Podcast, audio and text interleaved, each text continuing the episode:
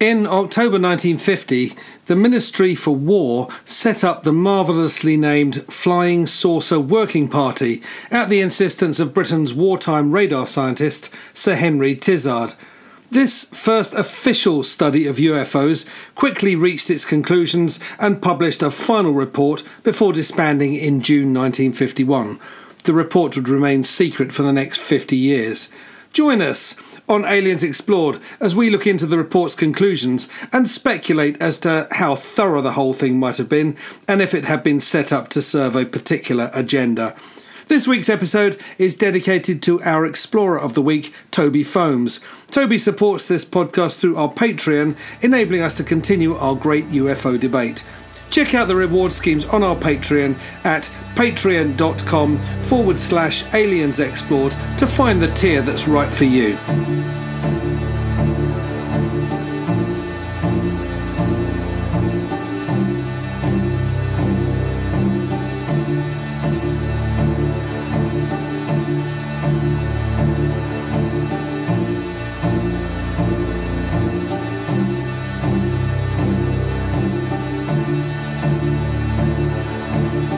Aliens Explored is a weekly podcast exploring famous and obscure cases of UFO sightings, alien abductions, and other strange events from both a believing and a skeptical perspective, whilst keeping an open mind. I'm Stu Jackson, a professional actor and amateur ufologist with a particular interest in the crop circle phenomenon.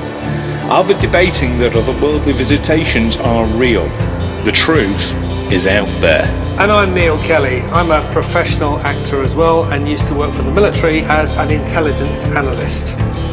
I'll be arguing from a more doubtful point of view. I mean, it's all a bit far fetched, isn't it?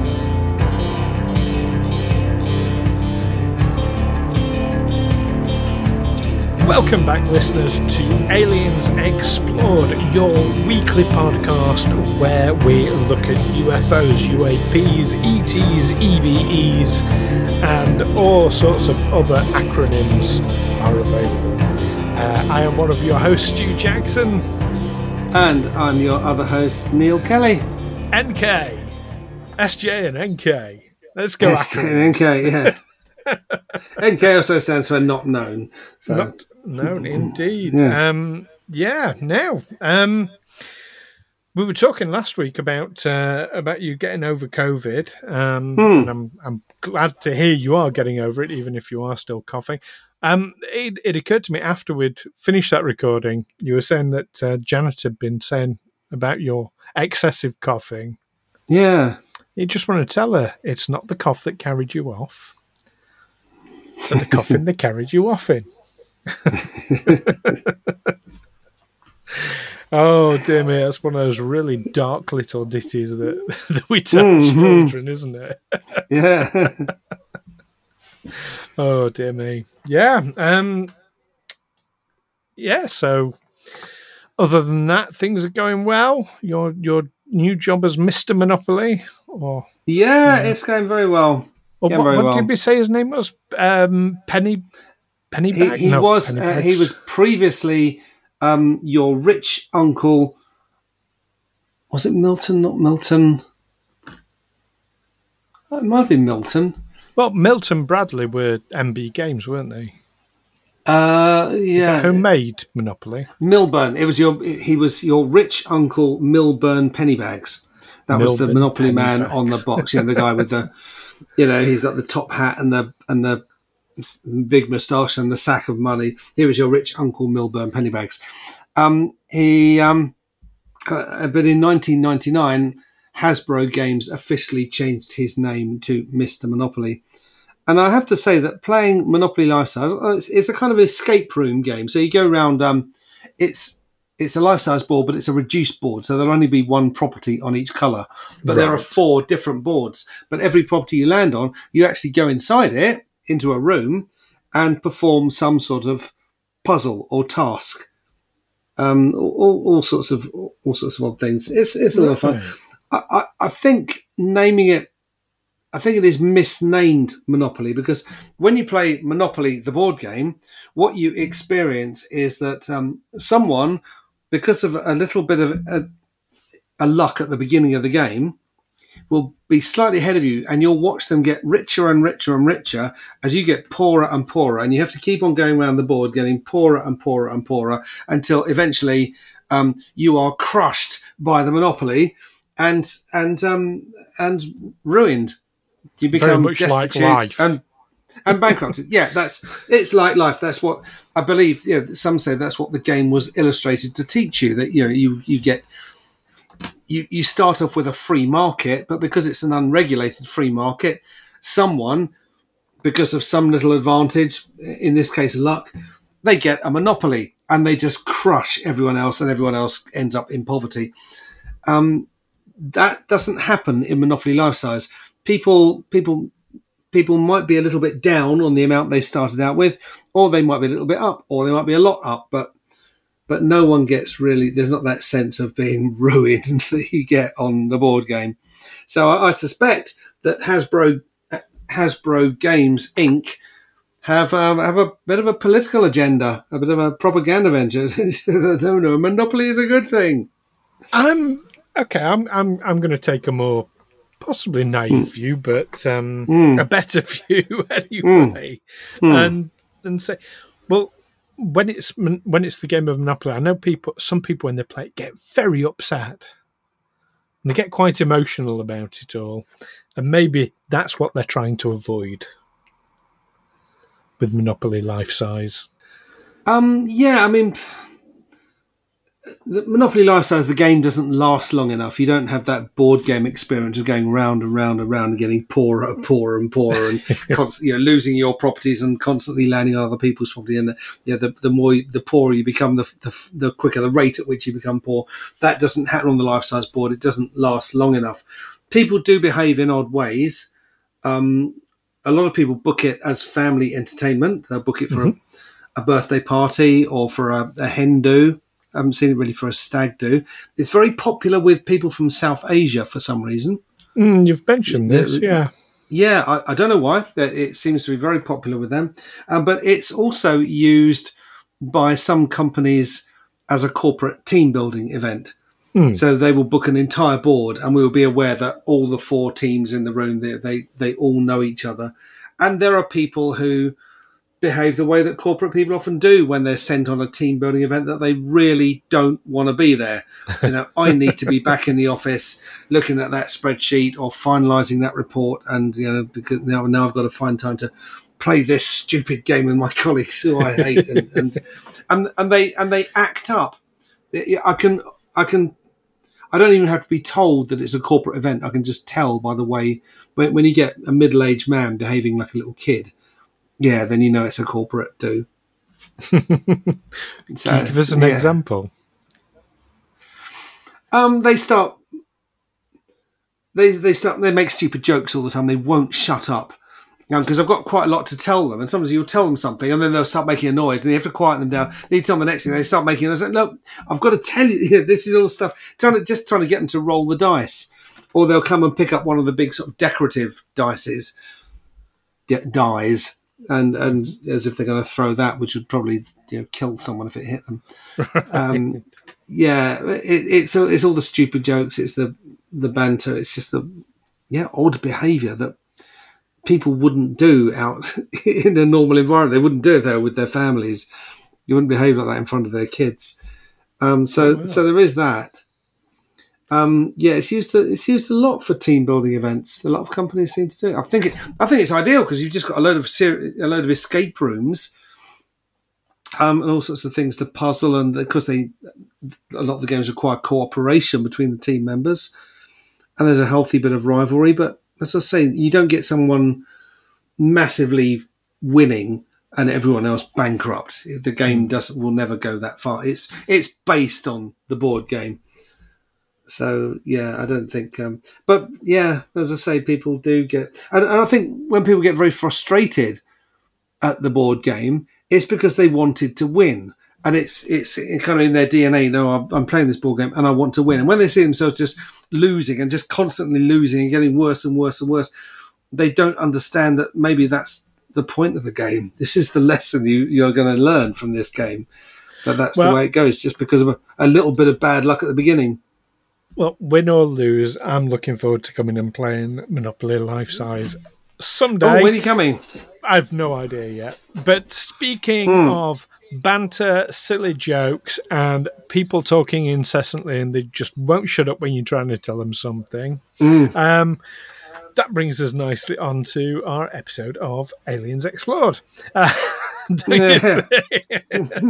You'll say it sounds yeah, okay. I'll, like go, I'll, our- go with it. I'll, I'll go along with podcast when you said it.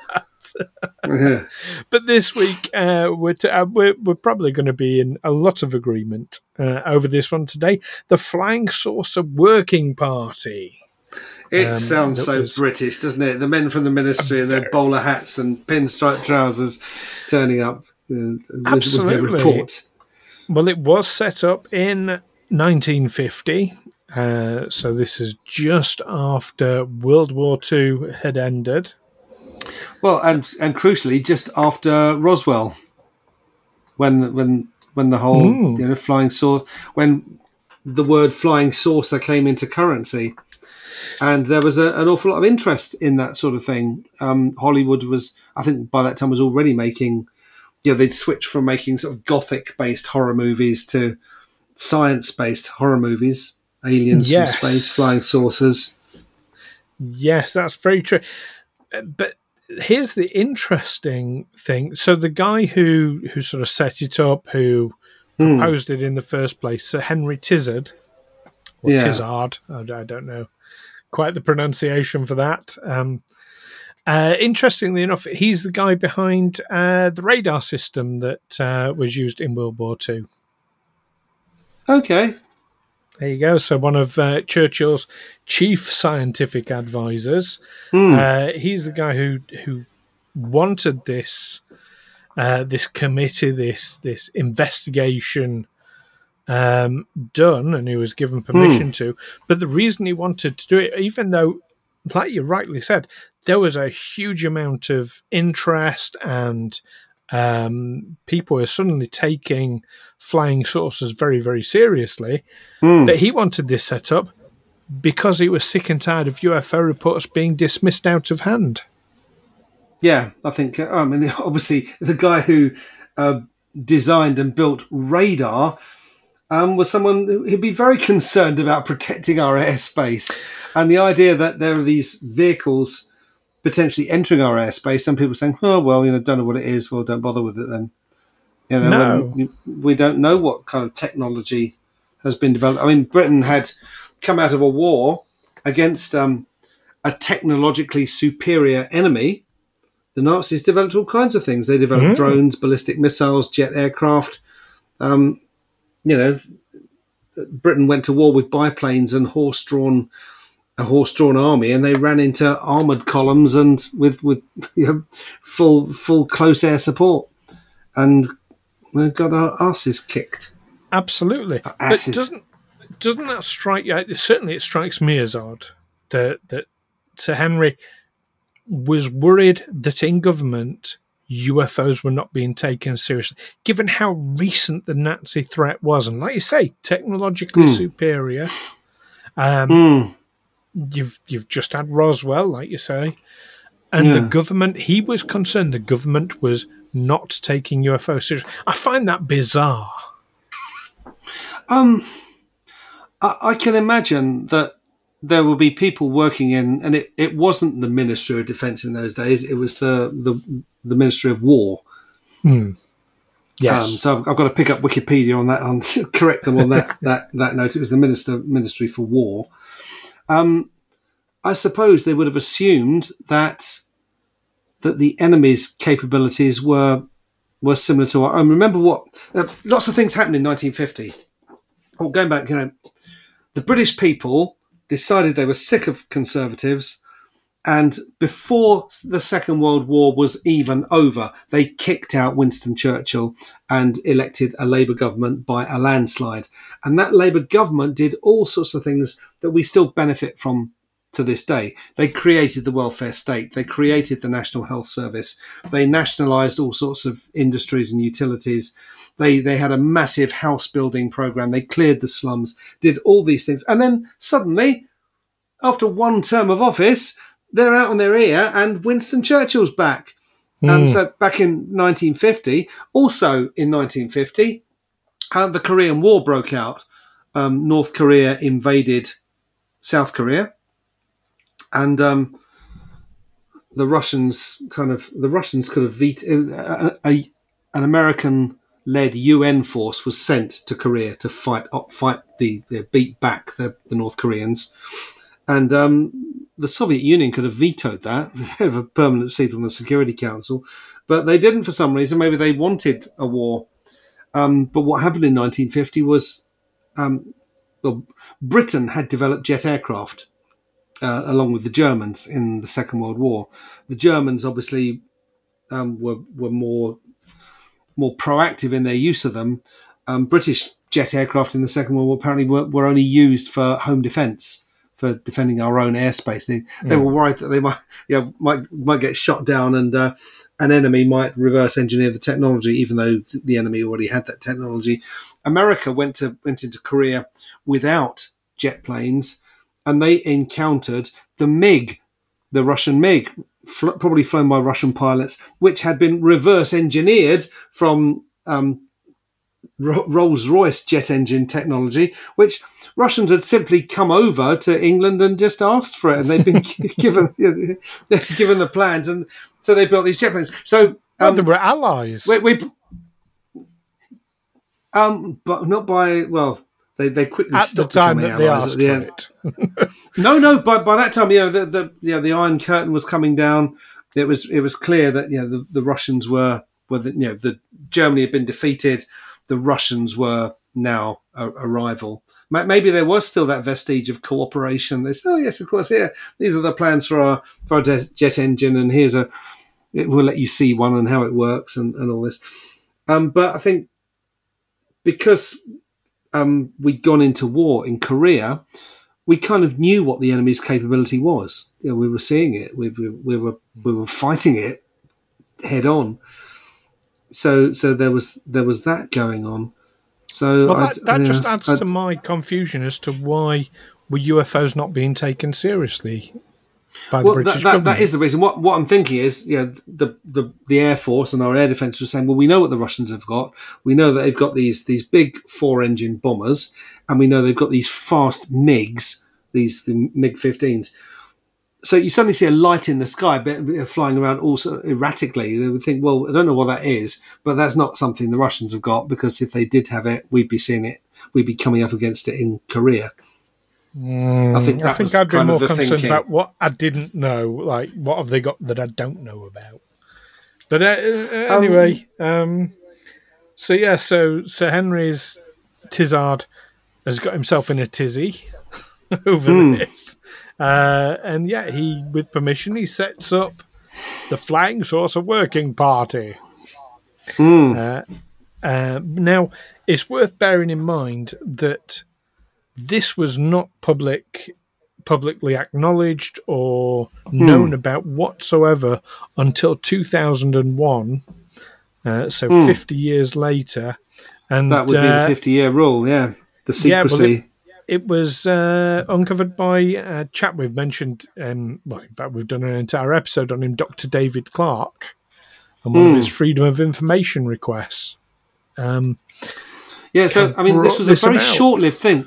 It, it was set up, the, the Flying Saucer Working Party was set up in October 1950, and their final report was published in June 1951. So it lasted nine months. And then that, that, that, that secret report was released 50 years later to Dr. David Clark and Andy Roberts by the Now, Ministry he- of Defence. here we are in 2022 uh, far more advanced in our technologies in our ability to collate information i mean we're we're living in the information age now hmm. and yet a government department or a committee or whatever will be asked to provide a report and it'll take them a couple of years Yeah, but they didn't. they Right. didn't get a couple So- of years. this committee not only produced the report in a short space, but actually did all the research leading up to the report as well hmm. yeah, in a matter of months. I, I find that really, really incredibly convenient? Um, it it all seems as if it's it's a box ticking exercise that someone's concerned that these these we're seeing these phenomena in the sky and we need to look into it. Um, they set up this committee that very very quickly publishes a report that says that all all the it, all the phenomena they studied were, was down to astronomical or meteorological phenomena, misidentification of aircraft, balloons, birds, and the like, optical illusions, psychological delusions, and deliberate hoaxes. They decided that in, in nine months from when setting up the committee to their final Psychological delusions. Yeah, I mean that's that's the big one, isn't it? That's the one where they say, yeah, these these people reporting this stuff just nut jobs. Yeah. People who claim to have been kidnapped by aliens, or I don't don't know if there were reports of kidna- alien abductions and those. It's it's hard to say because they only they only looked at a few hundred cases, Hmm. which is barely scratching the surface when it comes to UFO reports. Hmm. A few hundred is nothing. I mean, statistically speaking, that's nothing. That's not enough to make a judgment on by No. normal statistical analysis rules. Do, do we know how how many people were involved in this? Mm, Not entirely, no, because this was a very secret um, department. Yeah. Basically, all we've really got is the fact it was set up and the report. Hmm. That's pretty much all we've got from it. Now, it is worth bearing in mind, though, that even then, when they've they've come up with these results, they've only looked at a few hundred cases. Hmm. Um, the, I mean, to me, it's absolutely obvious they've come at this with confirmation bias. They've not Yeah, absolutely. they've I not formed a committee 100%. to yeah to to investigate UFOs. They've come up with a committee to debunk UFOs. Yeah.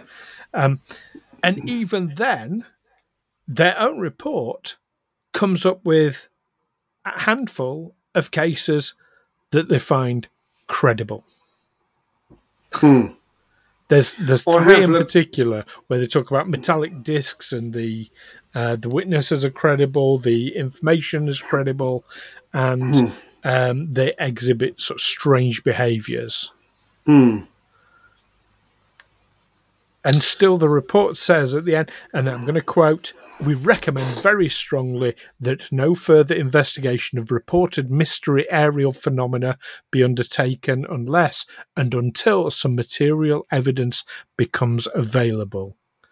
Hmm. Well, if you don't investigate it, that material evidence is never going to become available anyway, is it? No, it's a, we don't want to know. We don't want to Yeah, it, it really is head Yeah. in the sand stuff, that. Hmm.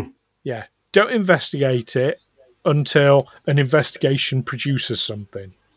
Hmm.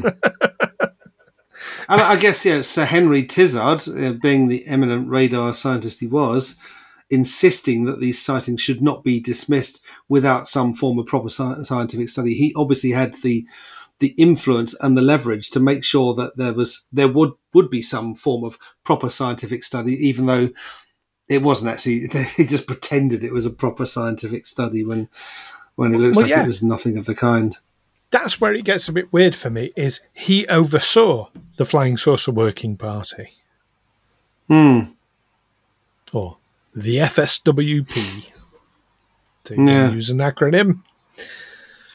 I mean, even the fact that they called it the Flying Saucer Working Party, that sounds like more like a nickname for it than the actual official name for it.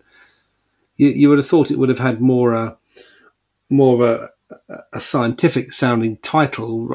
I mean, Flying Saucer was a popular culture kind of reference. And it would be you know, the, yeah, the the Working Party on unexplained aerial phenomena. You know, um, Yes. or the the, Uh, the, the working working party on on um, on uh, studying the the, the th- potential threat to our to our airspace in the long term.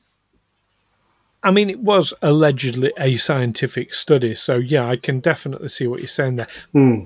At the same time, given how new a phenomenon UFOs were, were Hmm. seen to be, yeah, I, I can I can sort of see them coming up with it. But I think it's far more likely that there was a serious study done by a different group. Um, and this was just a yeah a lip service project. So, I mean, just to be clear, this this flying saucer working party wasn't generally known about. The government didn't announce it publicly that we're looking into these phenomena and, Nope, and whatever. not until two thousand and one. and That's the only time Well, it you became think- public. because you would think if you if you if you're just going to set something up for show, you would be showing it, wouldn't you? You you'd be telling people, yes, this is what we're doing, and we've concluded that there's nothing to see. Um, why why keep it secret if you've decided you know, you're just going to debunk things? Why you're not actually going to look at things properly? It depends who your or target some- audience is. Because if there was a serious um, department or group of people researching UFOs that didn't want the PM to know, the Prime Minister to know about, Mm. um, then yeah, setting up a group to report to the Prime Minister that there's nothing to see here. So, A, he doesn't investigate it further. He doesn't. Yeah. What what was it in uh, the movie Independence Day when um, when the president like is is taken to Area 51 and was to, like, why was I never told about this? You know, it's like um, what do they call it? Something denial. Um, Plausible, plausible denial. denial. Plausible deniability. That's the phrase. And yeah, I can see that that you know Churchill was basically handed this information, so you've got plausible deniability. Um. So if, if Churchill was the, the I mean, is it possible that um, they set up this working party to look into it because they've given it this name? If they'd given it a more serious sounding name, I mean, uh, was it Nick Pope said about it? He said it was um, arguably the most marvelously named committee in the history of the civil service, and I can't really disagree with him on that. If they'd have made it sound more serious and more scientific, um, maybe it would have gone ahead. But it's almost like they set it up with a view to, you know, when we tell the prime minister about this. Oh, of course, I was going to say the other thing that happened in, in 1950 was was that um, Churchill became prime minister. So, um, did he become? I I'm I wouldn't I couldn't say I'm sure. Um, but yeah, I you say you couldn't disagree with Nick Pope on that. Just by virtue of the fact it's Nick Pope, I can find a way of disagreeing with that. Well, yeah, but I've got my own biases there. Where's it? No, I think Um, but no, I can, I can see why it would be called the Flying Saucer Working Party as a um, as a catch-all term. I mean, there was even a, a memo from Churchill, um, and this is how kind of informal the whole thing was. The memo, official memo from to to his Secretary of State for Air, said what does all this stuff about flying saucers amount to? What can it mean? What is the truth? Let me have a report at your convenience. That's Who about said that? as- that was a memo from Churchill to his Yeah, okay. Secretary of State for Air. So ju- just a, a, a timeline on the politics. Um, the Labour government was voted out in the general election of 1951. So the the the Flying Saucer Working Party would have been set up under the Labour government, um, and almost immediately, I mean, Churchill would have been elected.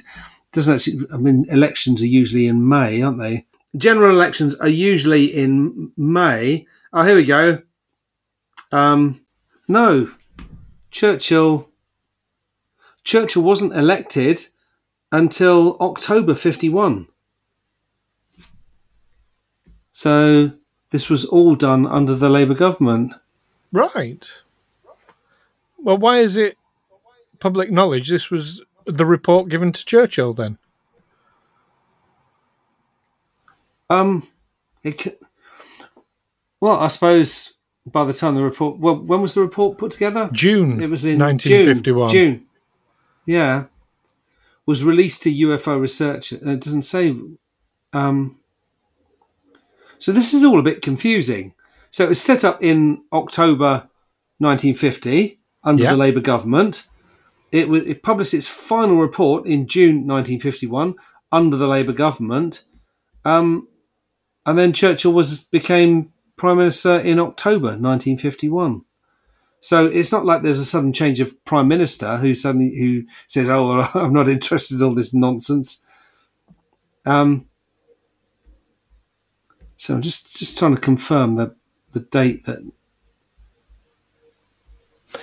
Well, that's it kind of makes Um, it. Uh,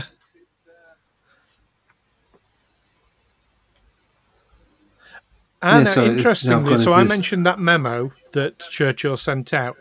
That wasn't at the time of this report. To be fair, no. um, so, ah, right. No, I think I can help with the timeline a bit here. So, it wasn't that that report was specifically given to Churchill at that time, at the time it was No. released. But you see, although the report said, oh, yeah, there's nothing to worry about here, UFOs are nothing to be concerned about, it wasn't long after then. In 1952, during the summer, and we talked about this on a previous episode, that the White hmm. House was buzzed by UFOs over a few days, hmm. even chased by jet aircraft. That was obviously a year after this report came out. It was Yeah. the UFOs buzzing the White House that caused Churchill to send that memo out saying, What's all this about flying saucers then? And on him asking that question, he was then presented with that report. So yes, it was the Labour No. government who who commissioned and asked for that report. I mean, I'm still going to say hmm. the same thing. I think lip hmm. service. I think lip service was paid. You didn't want the prime minister knowing about it, like what was really going on. So You, you've got you've got two prime ministers involved. You've got the Labour prime minister who commissioned this thing, or Yeah. the, the Labour government that commissioned this thing. Um, and after after yes nine months and a brief report said, right, that's it, that's the matter settled, that's done and dusted. And then you get a new prime minister who comes in and says, I want to see that report. Um, gets shown it, and oh well, that seems fine with me. Oh, let's just not do anything more about it, or or certainly nothing more that we're going to tell people about. yeah, yeah, and that's it. There you go.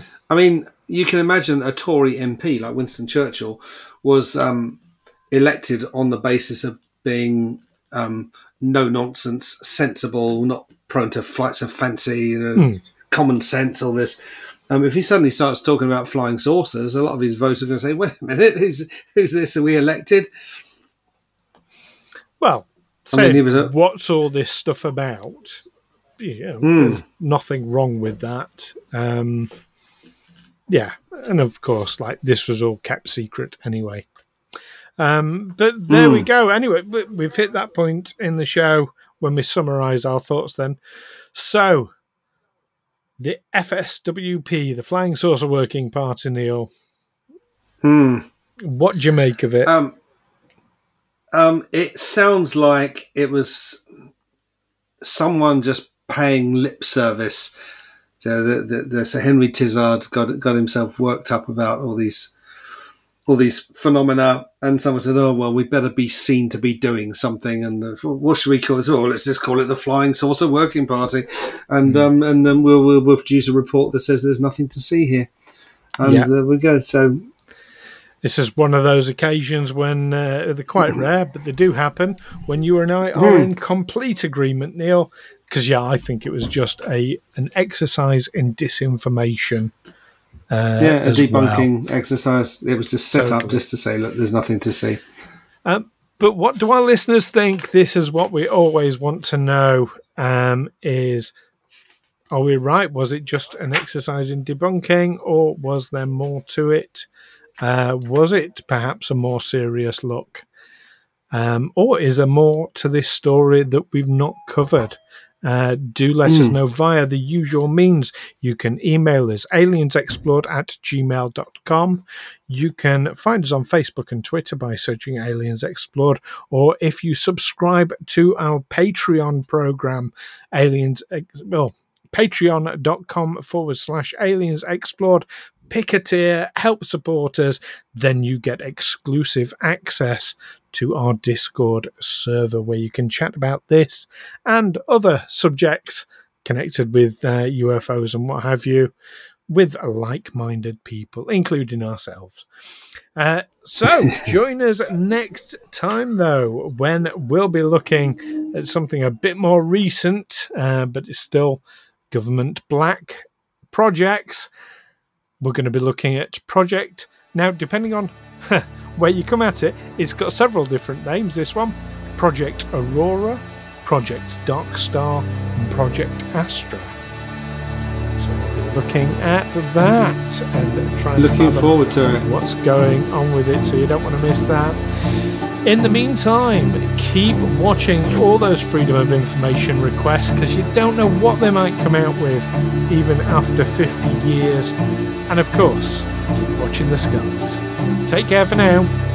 Bye bye. Aliens Explored is a Figo Films production in association with Juicy Falls. Music by Darren Mafucci and editing by Stu Jackson. Find us on Twitter and Facebook by searching Aliens Explored or visit aliensexplored.com.